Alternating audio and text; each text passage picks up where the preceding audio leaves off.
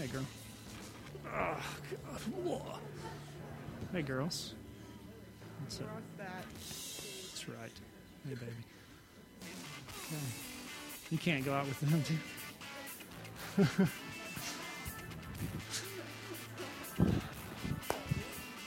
All right.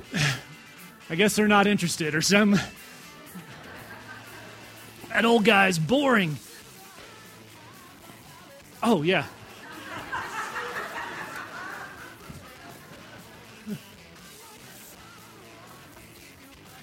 You guys are an easy crowd. You laugh at just about anything. I appreciate that. I'm wearing my Chacos today because I'm going in the river. You see, there's like I don't know 15 or 16 people that are going to get baptized. That's awesome. We were I was when we were talking about it earlier and planning. I was like, you know, maybe we'll get two. You know, maybe we'll get two. That'd be awesome. Two, three. Yeah, I would. I was looking down too far, so God really provided. And, uh, so it'll be pretty exciting. Y'all are absolutely everyone is welcome to come, rain or shine. Doesn't matter what it's doing. The worse the weather, the more we'll remember it. Yeah. Yeah. And there's several people doing the baptisms too. I, am only doing two. So it's neat to have this discipleship process happening. You know, it's not certainly, I'm just part of that process. 11.30, thank you. Yeah, so after the service, if you want to run home and grab a raincoat and, or whatever, and you just go down to Riverland, turn right and turn right, and then you'll see the RV park sign. And uh, you can just, uh, if you need a shower or anything, there's some RVs there. You can just go in them afterwards. They're all unlocked.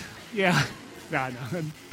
There is a place that, for those getting baptized to change and stuff. So. I was, uh, by the way, it's awesome to see so many people here, the, the couple of rows of people from out of town. I hope that you feel blessed here and just a part of the body and that you see the, the body of Christ operating here and, and you take home a part of this place.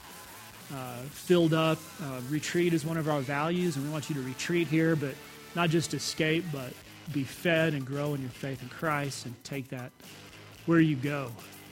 And, uh, so we're excited that you're here. You're a part of us, even though you don't know us very well yet. Uh, many of you have ridden Strand Hill over here or walked it. Uh, it's super beautiful right now, by the way, or it was a week ago. I was, some of you may resonate with what happened to me. I was, I was riding there one day and I had gone by myself. It was just for a, a quick lunch, you know, shot out there and, and, got up and was headed down. And I had just uh, changed bikes this summer. So this was a few weeks ago. And I was coming down the, the downhill, which has a couple places that are, you know, a little bit tricky, nothing too hard, but you, you can get going pretty fast back in there.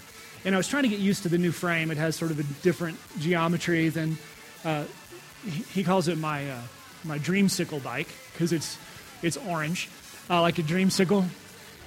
And uh, so when I got right down to the very bottom, the, uh, where it's just still got a few rocks to go over, and you guys remember where it connects to the canal trail there, if you know what I'm talking about.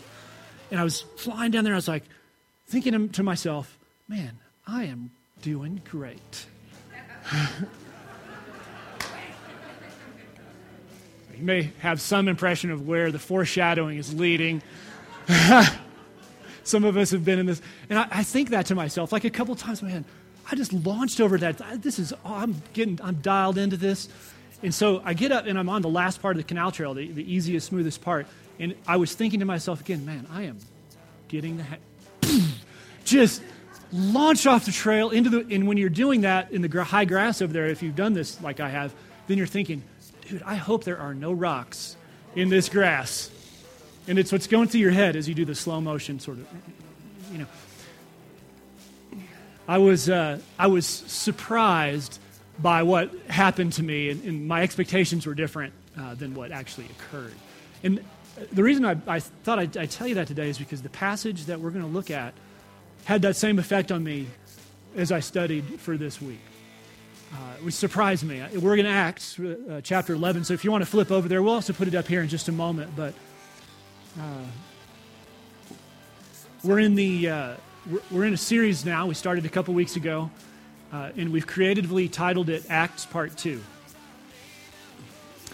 Yeah, we went all out on our creativity. Acts Part Two. And last fall we looked at Acts Part 1 and we just saw the beginnings of the church and how it the Holy Spirit came and things changed and the, uh, the disciples began to go out and, and, and, the church grew and they were sharing and loving each other and just amazing things were happening. People were coming to Christ. Um, and we stopped about the point where the church starts to really spread out and Paul comes onto the scene. And that's, that's where we're going to pick it up. We uh, spent the last two weeks just looking at Matthew 28, where Jesus gives the, the disciples his last words and says, okay, it's time for you to, it's time for you to go and make disciples.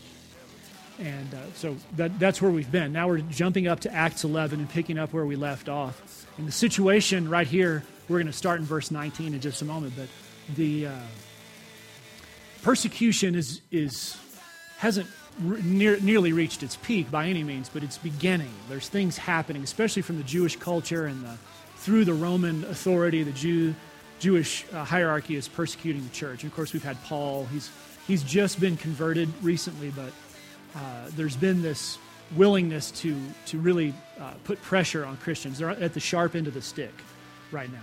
And so one of the things that's happening is there some are staying in Jerusalem, but a lot of them are moving out, and they're particularly going north. And you'll see this uh, as we read this morning. But Stephen has been murdered, and so that's the the catalyst that gets things to happen. Now, as we read through this, we're going to read 19 through 26 together. As we read it, I want to encourage you to be thinking about how this, uh, these believers of the early church uh, brought the gospel, brought the truth into the community and the communities that they, that they went to. So think about that as we, as we read, and we'll look at that more. So, verse 19. Now, those who were scattered because of the persecution that arose over Stephen traveled as far as Phoenicia and Cyprus and Antioch, speaking the word to no one except Jews. But there were some of them, men of Cyprus and Cyrene, who on coming to Antioch spoke to the Hellenists, the Greeks also, preaching the Lord Jesus. And the hand of the Lord was with them, and a great number who believed turned to the Lord. And the report of this came to the ears of the church at Jerusalem, and they sent Barnabas to Antioch. And when he came and he saw the grace of God, he was glad, and he exhorted them, exhorted them all to remain faithful to the Lord with a steadfast purpose. For he was a good man, full of the Holy Spirit and of faith. And a great many people were added to the Lord. And so Barnabas went to Tarsus to look for Saul, and when he found him, he brought him to Antioch. And for a year they met together with the church and taught a great many people. And in Antioch, the disciples were first called Christians.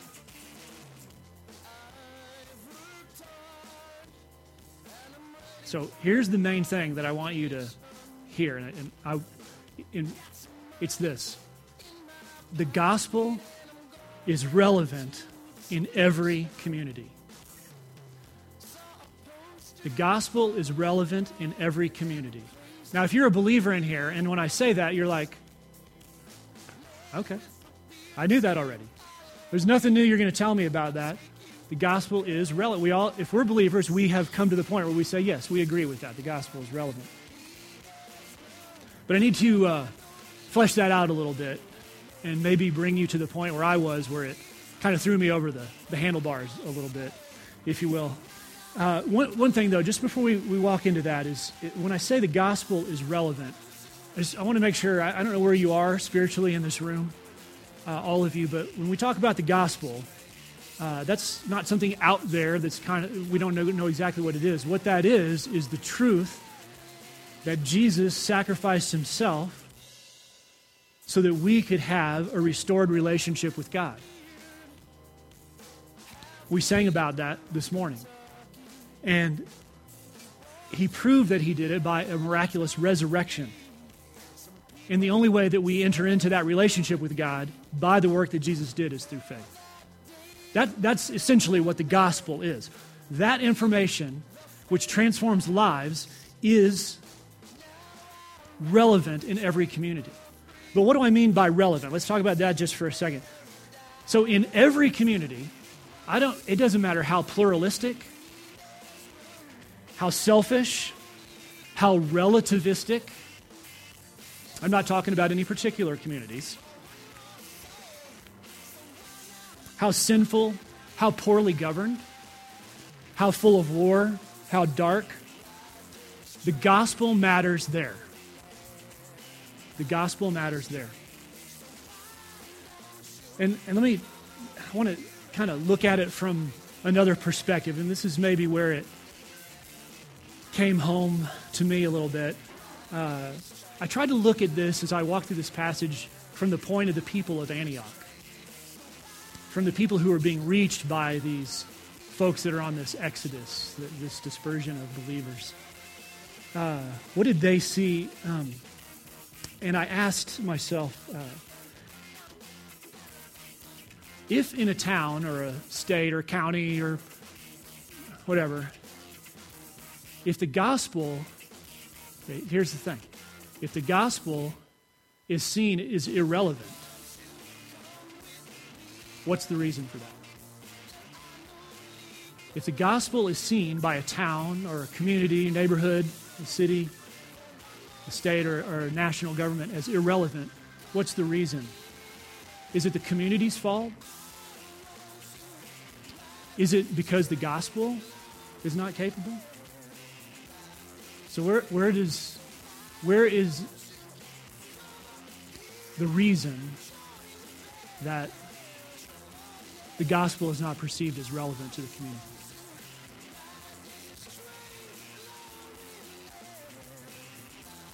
See, we have this treasure that's the gospel.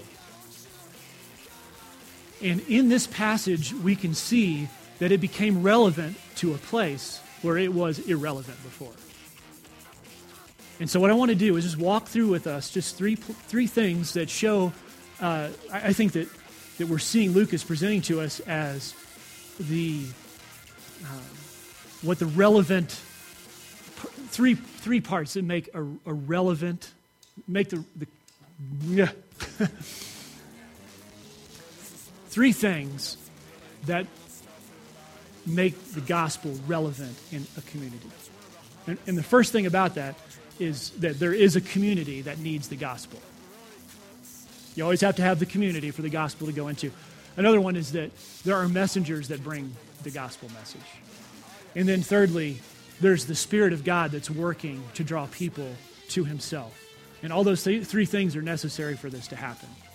And I just want to walk through that, reveal that to you as the passage does. If you look at verse 19, we're talking about the community just for a moment. Uh, Acts 11, verse 19.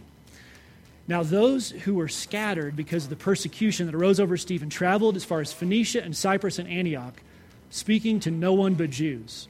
So, just for a moment, let's just look at a little quick history lesson this idea of this migration that happens. They're, they're going out of Jerusalem, and all of you, if you watch the news at all, you probably have this area of the world engraved in your memory from CNN.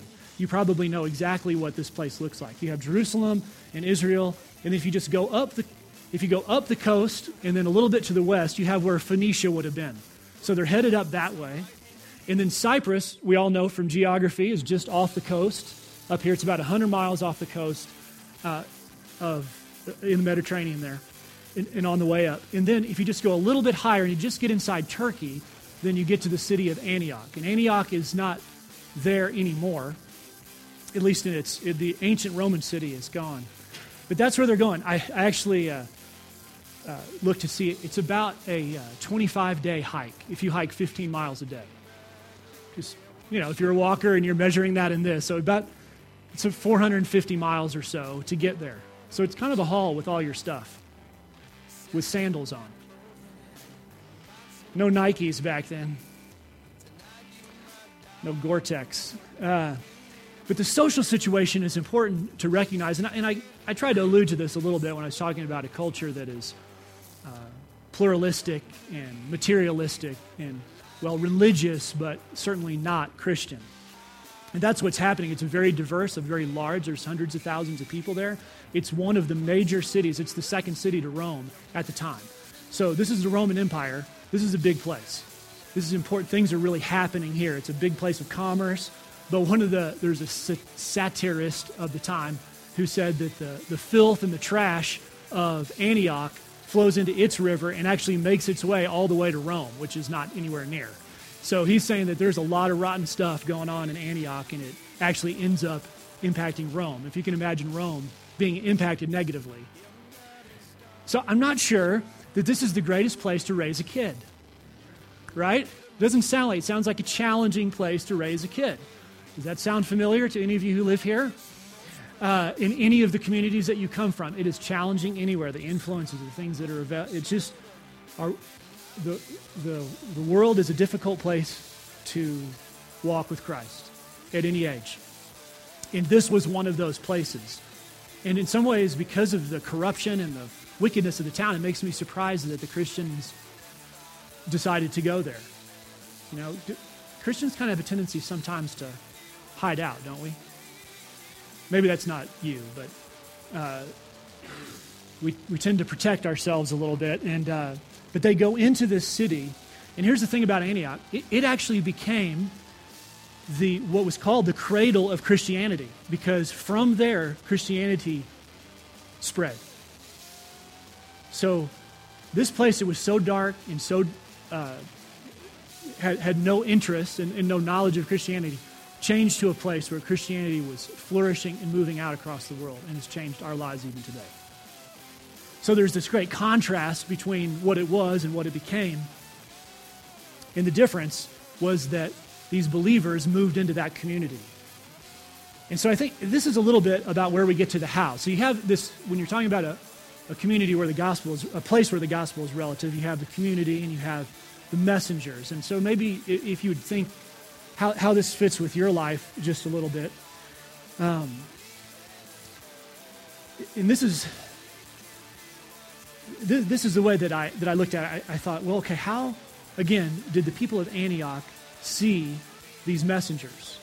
What were they doing that won people to, to Christ? There were, you, if you notice in the passage, there's two places that it says many people were coming to Christ. Two sentences in there. Look at verse 20. We'll get a couple of tips from here about the messengers. But there were some of them, men from Cyprus and Cyrene, on who coming to Antioch spoke to the Hellenists also, preaching the Lord Jesus. And the hand of the Lord was with them, and a great number who believed turned. And that news came to Jerusalem, and they sent Barnabas. And when he came and he saw the grace of God, he was glad, and he exhorted them to remain faithful with steadfast purpose. So, one of the things that these first believers did was they ignored the cultural barriers that had stood. Because, as you know, and you can see even today, and even with us, uh, groups tend to stay together. Socioeconomic groups stay together, religious groups stay together. It's how it works. And back then, it especially worked that way. It was an ethnocentric society, religio ethnocentric. So everyone, because of their religion and their national heritage, stuck together, and they were right to do it. There was no thought of anything other than that. And here come these Christians, and there's no barrier. It's totally different than anything they've seen. And in that way, began to speak to this community. And you can see how, in even our little communities today, wherever we come from, what that can mean. When there aren't the barriers of race and ideology and everything, but believers are willing to go into any environment.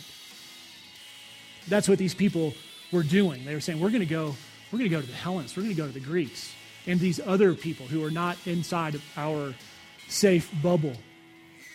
They were typically, as, as you probably remember, they were going to talk only to the Jews. But these people broke the mold. These Christians said, you know what? Jesus said to go to all nations, and that's where we're going to go.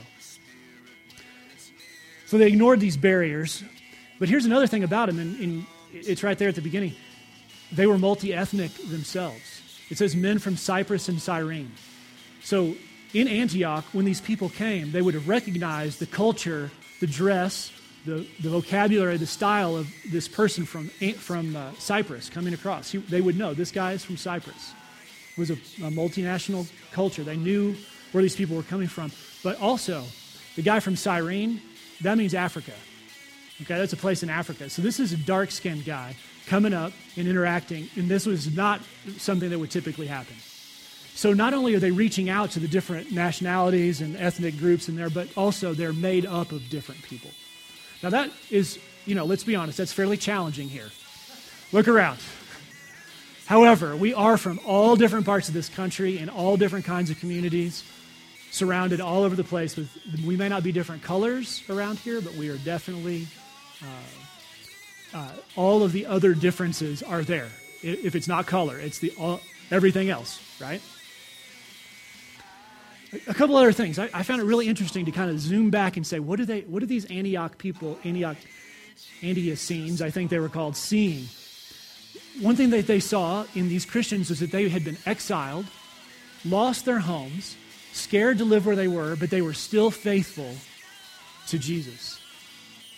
You need to think about that for a second. This crowd comes up here, they've been exiled, they've been kicked out, they've been persecuted, and the persecution is probably going to make its way wherever they go.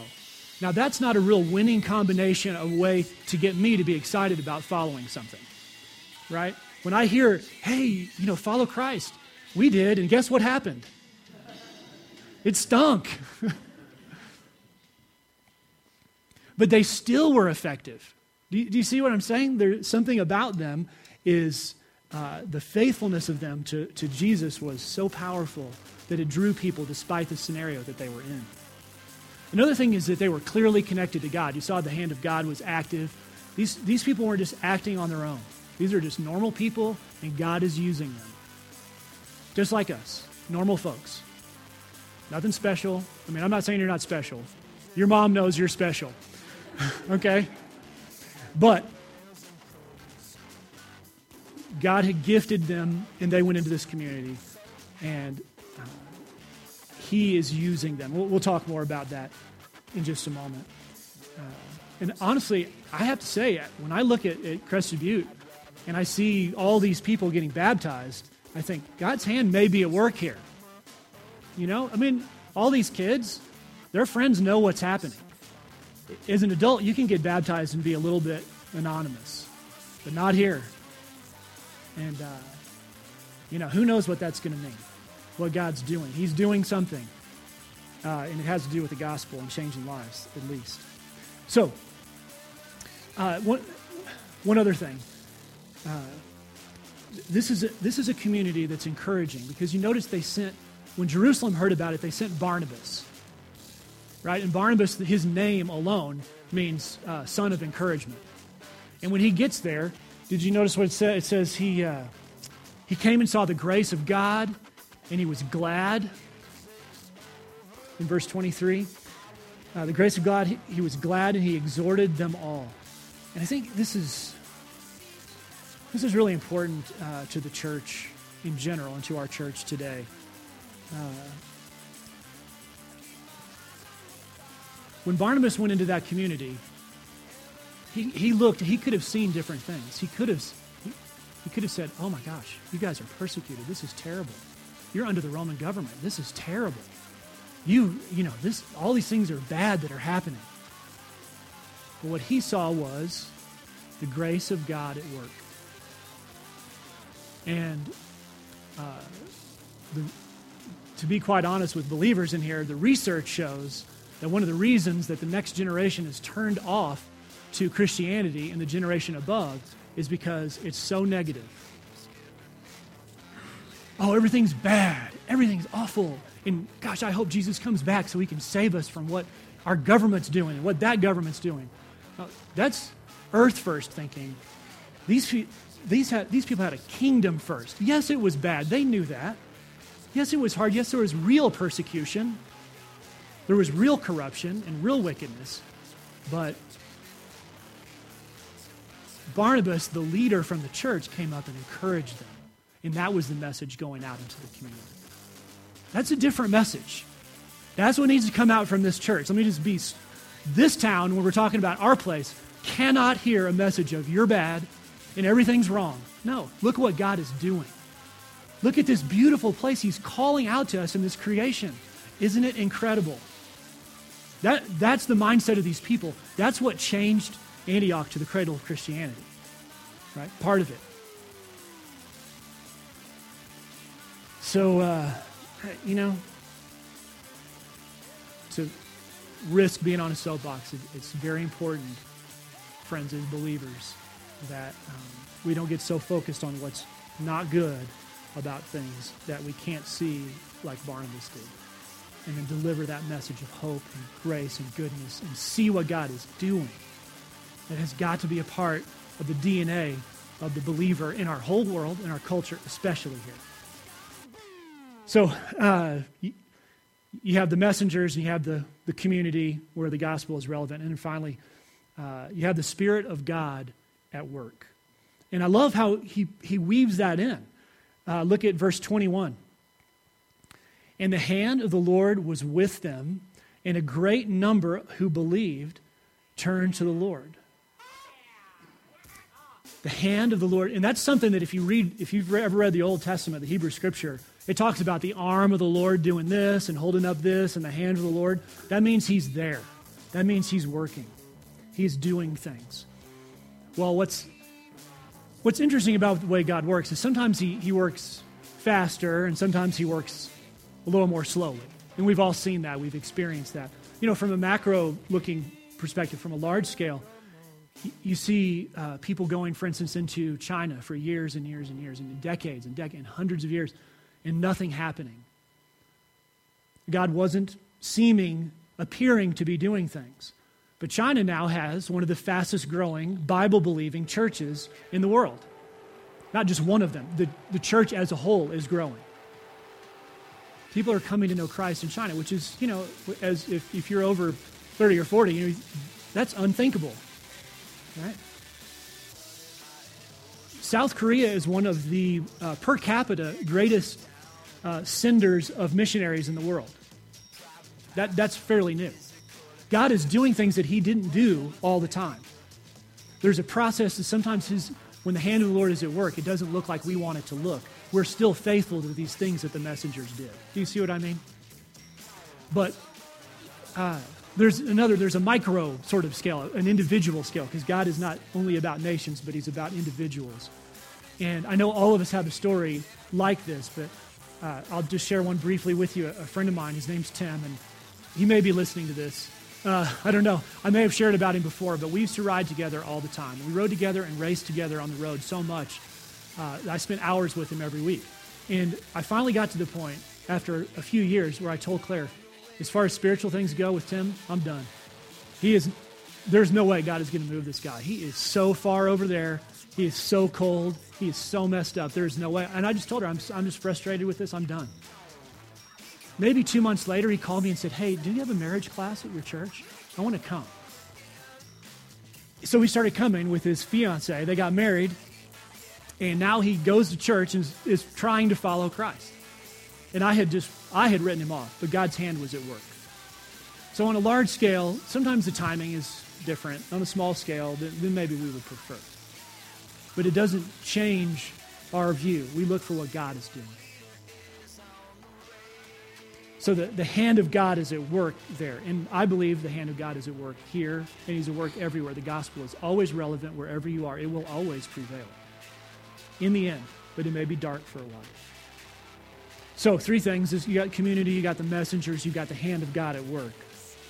Uh, and, I, and I hope you thought about your town, wherever that is, and whatever that society looks like, and how the gospel might become relevant there. All the obstacles that might be in the way, those are no big deal to God. Uh,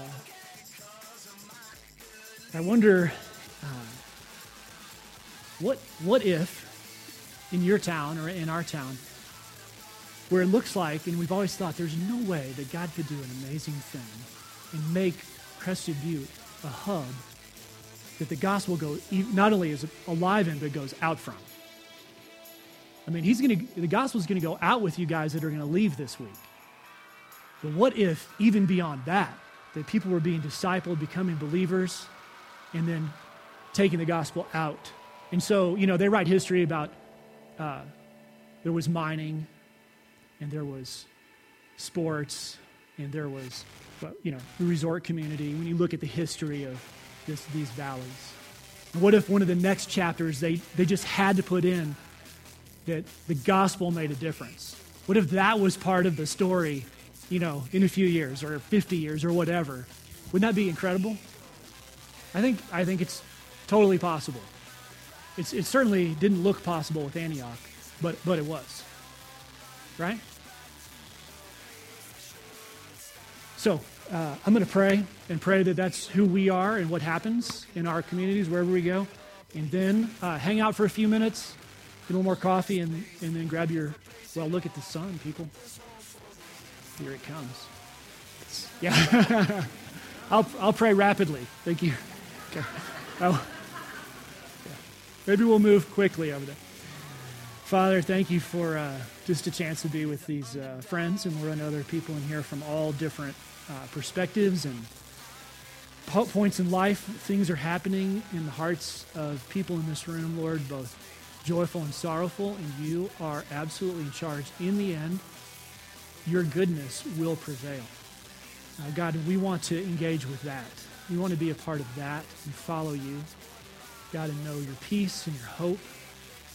God, I pray for those kids that are downstairs, for the people who are getting uh, baptized, that they uh, both that um, as they are all stepping out into this dangerous, uh, truly uh, oppressive in many ways community, God, that the hope of your Son lives in them and, and carries each one. And Lord, we just uh, we celebrate with, with you today.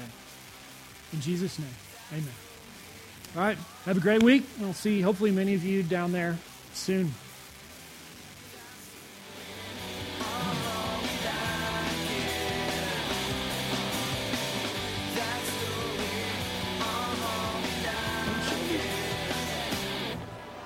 Close is it? Where are we? Is it going up or is it? I tried to get the loop to see, but my phone won't do. It's going up. I'm good. Mike. Your mic Bring greetings from Blake. from Blake and the boys and Chris. Great, good to meet you. Well, when uh, Chris this week, oh, I'm probably being recorded.